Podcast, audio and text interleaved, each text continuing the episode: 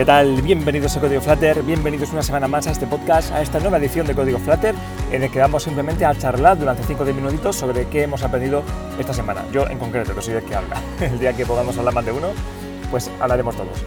Em, vale, esta semana rápido, esto es un formato rápido, ¿vale? Así rapidito, de las dos cositas que quiera compartir durante la semana y ya está, ¿vale? Para que, para que perder más tiempo, para que estar aquí dando haciendo ahora mismo. Venga, esta semana eh, os quiero comentar primero una web que se llama flutterecon.com, ¿vale? Tal cual se pronuncia, flutterecon.com. ¿Qué hace esta web? Esta web lo que tiene son un montón de iconos para poder descargar. A mí una cosa que me gusta mucho Flutter es bueno, no es, lo que es una cosa muy sencillita, pero me gusta mucho, la facilidad para utilizar iconos de, de Material Design. Eso de decir, yo necesito poner un icono aquí con una flecha hacia arriba y la tengo y es una flecha estupenda, que es una flecha que, bueno, pues que no es una imagen, que pesa poco, que, se puede escalar, que se puede colorear. Bueno, pues tiene un montón de ventajas los, iconos, ¿no? Puedo, según el, estado que yo considere, puedo cambiarle de color, le puedo poner más grande, más pequeño, puedo jugar con animaciones, son iconos que son familiares para todo el mundo. Bueno, pues hay un montón de iconos de Material Design que ya tenemos ahí por defecto y que están geniales y es súper fácil utilizarlos. Y hay un montón. ¿Vale? Lo, más seguro es que para cualquier cosa de una aplicación estándar que queramos utilizar tengamos ya un icono de Material Design que nos sirva. Pero en ocasiones pues queremos utilizar otros iconos porque, porque no hay ninguno que nos encaje exactamente en lo que queremos poner, porque queremos que sea diferente y no utilizar los mismos iconos siempre. Así que hay una web por aquí que se llama, como digo, flattericon.com que tiene un montón de sets de iconos, ¿vale? Tiene unos 500 iconos diferentes y la idea es que tú puedes aquí seleccionar los iconos que quieres o, un set de iconos entero y, te lo puedes descargar como si fuera una fuente, ¿vale? Te lo, te bajas como un fichero, creo que es como era TFF, una extensión de estas de como si fuera una fuente, y tú la puedes exportar a Flutter y de forma muy fácil puedes utilizarla como si fuera una fuente normal y corriente, ¿vale?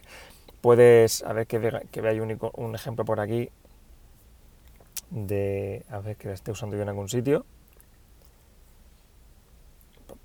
Os lo voy a decir lo mismo cómo se usa. A ver, si yo me descargo mi fuente de iconos, lo que hago es efectivamente eh, se baja un fichero, eh, lo puedo llamar como quiera, mi set de iconos.ttf, eso es, ttf, eh, que es la extensión de la típica fuente que te puedes bajar de Google Fonts o de, o de donde tú consideres para poner una fuente tipográfica diferente. También podemos utilizarla para iconos, como digo. ¿Vale? Entonces vamos por aquí y voy a fijarme, estoy con el Android Studio delante, en cómo tengo yo hecho esto aquí, si voy a una pantalla que yo sé que tengo un icono de estos, eso es, vale, pues simplemente como eh, ya sabéis que los iconos de, Material Design, si queremos poner un icono, por ejemplo, utilizamos el widget de icon y como primer parámetro le ponemos icons.arrowup o icons. lo que sea, ¿no? Es, un, es lo que nos permite acceder a ese set de iconos de Material Design. Pues aquí tenemos eh, lo mismo, pero nosotros nombramos ese set de iconos, imagínate que ponemos mi ejemplo icons, y aquí tendríamos que poner, pues igual, abrimos el widget icon y como primer parámetro mi ejemplo icons punto nombre del icono. O sea, es exactamente lo mismo, se utiliza exactamente igual que Material Design, ¿vale? O sea que podemos con Flutter Icon exportar, seleccionar los iconos que queramos, exportarlos a un fichero TTF y los podemos utilizar como si fuera un icono normal y corriente con todas las ventajas que eso tiene, ¿vale? De cambio de color, del formato que queramos, de que no pesa prácticamente. O sea, si queremos utilizar un icono, en lugar de poner una imagen, ¿vale? Que, que también se puede poner, pero plantearos buscar por aquí si hay un icono que os sirva, porque eso os va a ahorrar espacio, os va a permitir escalarlo, cambiar de color, todo lo que hemos dicho, ¿no? Así que interesante. Tenemos iconos, los típicos iconos de font awesome, que, si habéis hecho cualquier cosa con web seguramente alguna vez habréis utilizado alguno. Eh, tenemos, bueno, pues uno de Iconic, Type Icons, MFG Lab, eh, de meteorología, ¿cómo se llama? Meteocons, Zodia, eh, de iconos del zodiaco, de redes sociales, eh, de, marcas, Brandico, hay un set que se llama Brandico que tiene los típicos iconos de Facebook, de Twitter, de Instagram, eh, de, bueno, pues un montón de WordPress, un montón de iconos. Hay, hay, un set de iconos particularmente que me ha gustado y que y de hecho lo estoy utilizando en un proyectillo ahí que tengo por separado. Bueno, he dicho que 500 iconos, mentira, 500 iconos solamente hay en este set, ¿vale? que voy a decir ahora mismo, que como lo tenía seleccionado, me ha, me ha traicionado aquí el contador, pero hay muchos más, porque solo solamente 500 en un set pues, y ahí hay más de uno. O sea que hay muchísimos iconos, hay, más de mil iconos seguro. Vale, es un set de iconos que se llama RPG Awesome. ¿Vale? RPG de, de roleplay game, creo que se dice, ¿no? De, el típico jueguecito de, de, rol. Yo como RPG conocía los juegos tipo Zelda, ¿no? Seguramente los puristas de los juegos me estaréis matando, diréis que Zelda no es un RPG puro, no sé. Pero que, bueno, el típico jueguito de rol que, podemos utilizar, ¿no? Pues aquí hay un montón de iconos que podamos necesitar para hacer un juego de rol, ¿vale? Típico icono de pues, una espada, un escudo, un cartelito, eh, que si veneno, que si una vela, que si un candelabro, que si un monstruo, que si un corazón de vida, eh, un dragón, un, tiburón, no sé, un, dados, eh, fuego, plantas, árboles, pues un montón de historias, que la verdad es que están muy chulas. Y si queréis hacer, yo estoy haciendo, estoy haciendo el típico juego de un jueguecito de rol así sencillito de, de texto, ¿vale? Para elegir, bueno, para elegir textos, ir avanzando en la aventura y tal, ya, ya lo contaré. Eh, y este set de iconos me ha encantado, ¿vale? Eh, me, viene como anillo al dedo para poner cositas. Así que si queréis utilizar cualquier cosa que tenga que ver con un juego, pues hay un set de iconos de rol por aquí muy interesante. flattericon.com, ¿vale? También podéis, esto no lo he probado pero no me ha funcionado bien, pero tampoco le he dedicado mucho tiempo, seguramente lo estaría haciendo mal. Pero también puedes utilizar tus propios SVG para crear iconos. Ya sabéis que SVG es el, si no me he es el formato, eh, es un formato de imagen, digamos, eh, que no es una imagen en sí, no es un mapa de bits, son como instrucciones para pintar imágenes. Imagina que tú quieres crear, es que no hay un icono que me sirva, y yo quiero crear un icono que sea pues una pues eh, un eh, logo de mi marca, porque eso no hay, no hay ningún icono que lo tenga, lógicamente, es una marca que yo me he inventado yo, es mi propio logotipo, ¿vale?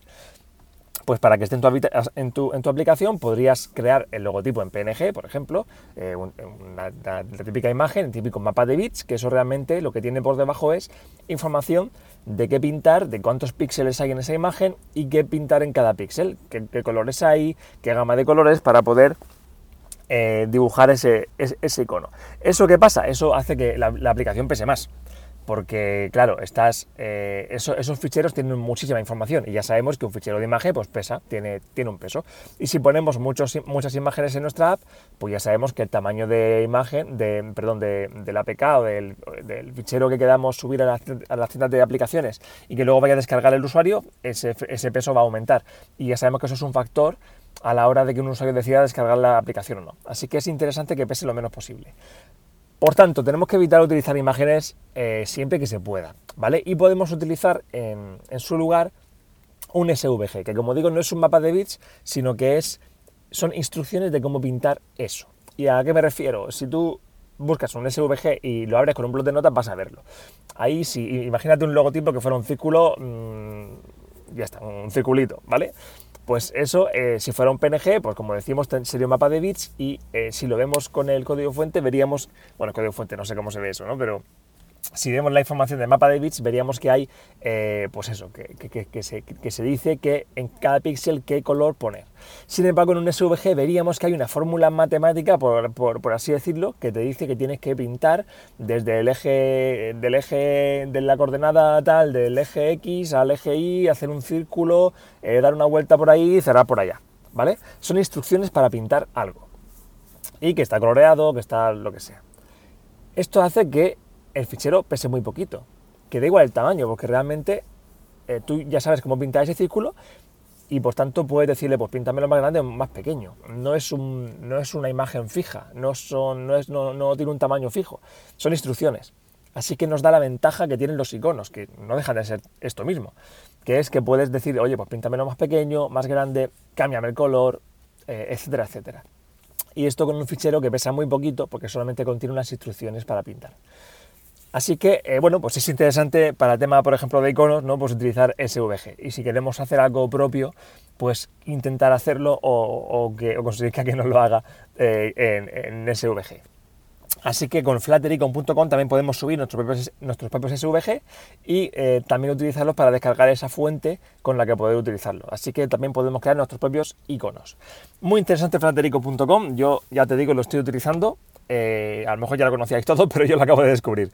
Venga, y antes de terminar, una última cosita, y es que eh, en, otro proyecto que tengo a mitad, había bueno, lo había comenzado antes de que, se anunciara el Flutter 2 y de que, eh, bueno, pues ahora ya se recomienda encarecidamente porque va a ser, ya prácticamente está a las puertas el uso del null safety, que hemos hablado ya en este podcast. Básicamente es que, bueno, pues a partir de ya quien quiera, pues Dart ya, digamos que te, se, no nos va a dejar utilizar los null de forma tan alegremente como lo hacíamos antes, ¿no? digamos que tenemos que si una variable va a ser null, tenemos que decirle a, Dart, oye, esta variable eh, no puede ser null, ¿vale? La, vamos a inicializar aquí, o tiene que tener este parámetro por defecto, este, este valor por defecto, o sí que es null y yo lo sé y asumo las consecuencias, ¿no? Básicamente es eso.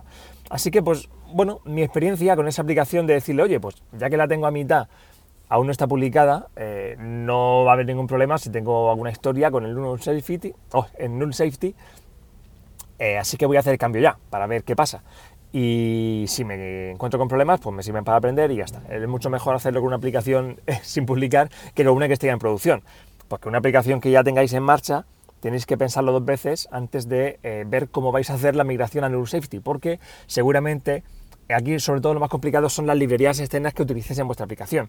Si vuestra aplicación utiliza una librería externa o alguna dependencia, eh, esa dependencia os tenéis que asegurar que ya han migrado a Null Safety porque si no tenéis un problema. ¿no? Cualquier dependencia que, tengáis, si nuestra aplicación eh, le decimos que el null safety, las dependencias también tienen que serlo. Así que echadle un vistazo a todas vuestras dependencias y si hay alguna que no esté pasada, pues tenéis que esperar, ¿vale? Esperar antes de pasar a null safety. Contactad con el desarrollador si veis que no hay indicios en el roadmap de la dependencia en que vaya a hacerlo, y bueno, pues eh, ya si, es una, si es una dependencia de una librería oficial o que está Flutter detrás o algún desarrollador potente, pues ya sabéis que, no, que seguro que se va a migrar y no vais a tener ningún problema.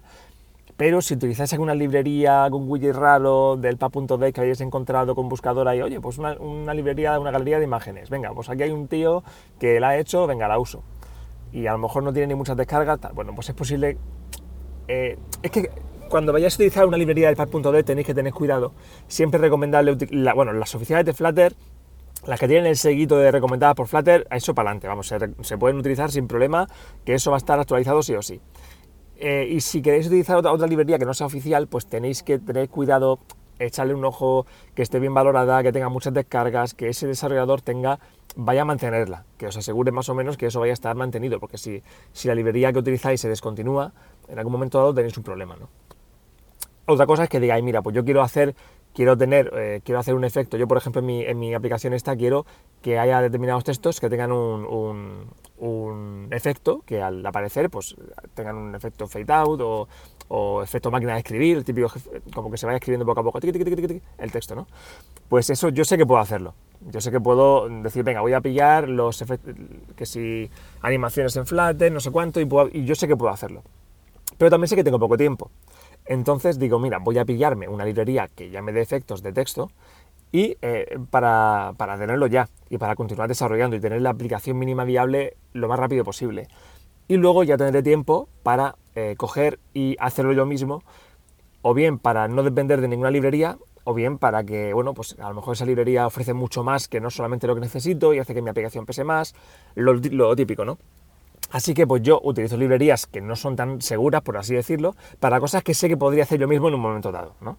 Que así no me crea ningún problema. Si algún día esa dependencia eh, me deja de servir, no pasa nada, porque yo sé que puedo reemplazarla yo mismo, ¿vale? Bueno, y me estoy liando mucho. Total, que lo que tengo aquí son algunas notitas de lo que hice para eh, mirar Null Safety. Lo primero que hice fue poner eh, la, versión mínima de Flutter en el pubexpect.yaml a 2.12. Eso hace que eh, el null safety eh, está implementado en vuestra aplicación. Y a partir de ahí os va a empezar a aparecer rojo por todas partes de cosas que no lo cumplen, ¿vale? Saltan errores por todas partes. Ahí tengo objetos, el típico objeto, imagínate un objeto súper pequeñito que sea, yo que sé, clase de producto, que tiene un string, tiene un parámetro que es el, nombre del producto.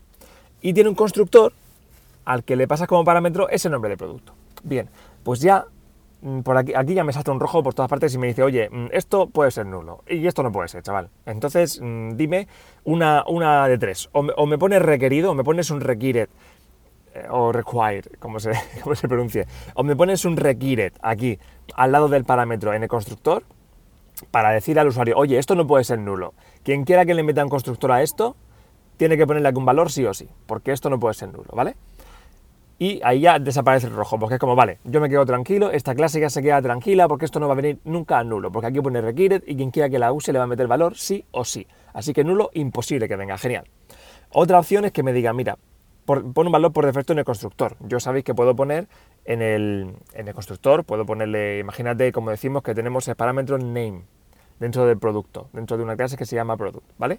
Pues yo en el constructor puedo poner product, aro paréntesis, eh, this.name y le puedo poner igual a espacio vacío o igual a mm, nombre o igual a producto 1, lo, que sea, ¿no? Pero eso ya hace que si alguien me trae ese parámetro a null, pues automáticamente toma el valor por defecto que le hemos puesto ahí. Por tanto, el rojo desaparece, la clase se queda tranquila y me dice, vale, genial, aquí ya no va a venir nunca nada nulo, porque si aquí me viene nulo, hay un valor por defecto, no voy a tener nunca nulo aquí, genial. Y otra opción que nos deja tener es que, le digamos, bueno, este parámetro yo doy el consentimiento de que venga nulo, ¿vale? Si yo le pongo un interrogante junto al tipo que declara el name, el, parámetro, imagínate que es string name, ¿vale? El parámetro que yo, el, atributo que yo declaro en mi clase producto, pues yo le llamo string, cierro admiración, o sea, cierro interrogante name. Con eso le estoy diciendo que asumo que ese parámetro pueda venir nulo, yo asumo las consecuencias y yo voy a saber trabajar con él, ¿vale? Esto puede parecer una tontería y puede decir, mira, pues a ver, a mí que no, que no me hagan poner interrogantes por ahí o poner admiraciones por ahí, a mí a mí que me dejen tranquilo y si algo es null, pues es null y ya está. Ya yo le pongo los if donde sea, que porque yo sé que va a venir null y juego con eso en mi código. Bien, eso está muy bien. Hasta ahí bien. Pero ¿qué pasa? Que somos como niños y no sabemos utilizar los null bien. Podemos, yo uso eso muchas veces. Digo, venga, pues si algo es nulo, pues tal, ¿no? Y no pasa nada. Pero es que ese if luego no lo pongo. Es que luego no lo pongo, es que luego se me olvida. Y eso hace que en algún momento dado pueda venir nulo y todo reviente, ¿vale? Así que está bien que nos digan, vale, chaval, esto es nulo, lo asumes. Y luego en, en esa otra clase, en ese otro widget donde, donde utilizas ese parámetro, te va a salir rojo por ahí. Y va a poner, oye, aquí hay rojo. Sea, aquí hay algo que puede ser nulo. Que tú dijiste, ¿te acuerdas que dijiste que esto podía ser nulo? Y que tú lo asumías. Pues aquí, chaval, no lo están controlando. Así que mmm, hace favor de poner aquí alguna condición o alguna movida. Y efectivamente, sale rojo por todas partes en los sitios donde las variables que pueden ser null no estén controladas. Y eso está muy bien. Porque tú ya ahí dices, vale, genial, yo ya pongo mi condición, pongo, oye, pues si esto no es null, pues píntamelo. Y si es null, pues haz otra cosa. Pon, ha habido un error, muestra un mensaje, no muestres un widget, no muestres nada, o lo que sea. Y está muy bien, porque es que, es que, es que está muy bien, porque no se te escapa una. ¿Vale? Es una especie de poner, es como ponerle ruedines al, al, código, como si fuera un triciclo, porque no sabemos utilizar los null, porque somos pequeñitos. Y es que es verdad. Entonces no pasa nada que dar diga, vale, mmm, te voy a, voy a ser súper puñetero con los null. Porque es que la mayor parte de errores, el, todos los petardazos, la, sociedad va más despacio por los null pointer exception. Y eso es así. O sea, todo va por software y los software fallan por eso. Así que si quitamos los null pointer exception, esta será una sociedad mucho más avanzada, que va a ir mucho más rápido y todo va a ir mucho mejor. Así que... Eh, Nada, no voy no voy tengo aquí algunas cosas apuntadas de, errores que he tenido con null pointer y cómo lo he solucionado, pero que en realidad no tiene más historia. Al final se resume todo en eso, en que cualquier cosa que pueda ser null te sale en rojo, el IDE te dice, a ver, esto ya no puede ser null. Así que o le pones un valor por defecto, o lo pones requerido para que alguien te lo meta por algún lado, o pones que, que puede ser null y asumes las consecuencias. Y donde quiera que lo uses, te voy a obligar a que lo controles. Eso está muy bien, a mí me ha encantado. Al principio me dio una pereza tremenda porque lo vi todo en rojo y pensé, madre mía, pero si esto está bien, este código funciona, está bien, si yo lo controlo, ¿qué necesidad tengo de estar ahora mmm, haciendo cositas de estas? Pues una vez que le echas el rato y le quitas todos los rojos que tenga el código, la verdad es que te quedas mucho más tranquilo. Te quedas mucho más tranquilo y dices, vale, yo sé que esto ya está todo controlado. Y esos sitios donde yo había puesto, eh, a ver, por ejemplo, yo tenía el, el típico list view, eh, que utiliza un constructor builder de estos para construirse, para que los elementos del, del ListView tengan, eh, vengan de una, de una array de objetos, ¿no? pues ahí ya tienes que controlar, oye, pues ese array de objetos, si ese, bueno, array no, lista, perdón, que todavía tengo en la cabeza de otros lenguajes, si esa lista de objetos está vacía, pues a ver, aquí eh, ya te va a fallar, porque el builder yo ya le pongo que le mire el tamaño del array, le mire el length del array, y si eso es nulo, pues ya va a fallar. Así que eso podría fallar. Y tengo que controlarlo, tengo que decirle, mira, pues este array es nulo, si perdón, si esta lista de objetos es nula, pues en vez de pintarme el list view, me pintas pues un, texto que diga, oye, pues la lista está vacía, o me pintas un sidebox eh, vacío o lo que sea, pero ya lo tengo que controlar y ya me sale en rojo. Oye, esta lista que tú dijiste que podía ser nula, ¿te acuerdas? Pues mmm, contrólame, contrólame que si no voy a fallar. Y yo estoy encantado con el Null Safety. Así que las aplicaciones que, voy, que estoy a mitad de desarrollar y las que vengan nuevas, seguro, seguro, seguro que las voy a hacer con Null Safety. A fin y al cabo lo vamos a tener que hacer tarde o temprano. En algún momento, mejor hacerlo ya, estar preparados, aprender lo que tengamos que aprender ahora, sin prisa, para que cuando llegue, pues que estemos listos y para que nos ayude a lo que estamos haciendo, porque esto viene para ayudar. Así que no os de pereza cambiar al Null Safety, poner todo el mundo vuestra versión en el pubspec.yaml a 2.12 y tirarle al, Safety porque os va a ayudar. Eh, ya os digo, las que estéis desarrollando nuevas, las que, estéis, eh, las que tengáis ya en producción, pues pensadlo dos veces, crear alguna rama de proyecto para ir probando, pero eh, sobre todo estar pendientes de las librerías, que hagan vuestras librerías de las que tenéis dependencias. Y ya está, ya os dejo, no sé cuánto llevo tiempo, no sé cuánto tiempo llevo charlando ya, pero la idea era charlar 5 minutitos y al final llevo pues un rato, un rato. Así que nada, lo dicho, muchas gracias por estar por aquí. Nos escuchamos la semana que viene con otra charlita de 5 o 10 minutitos sobre lo que hayamos aprendido durante la semana. Un abrazo y hasta pronto.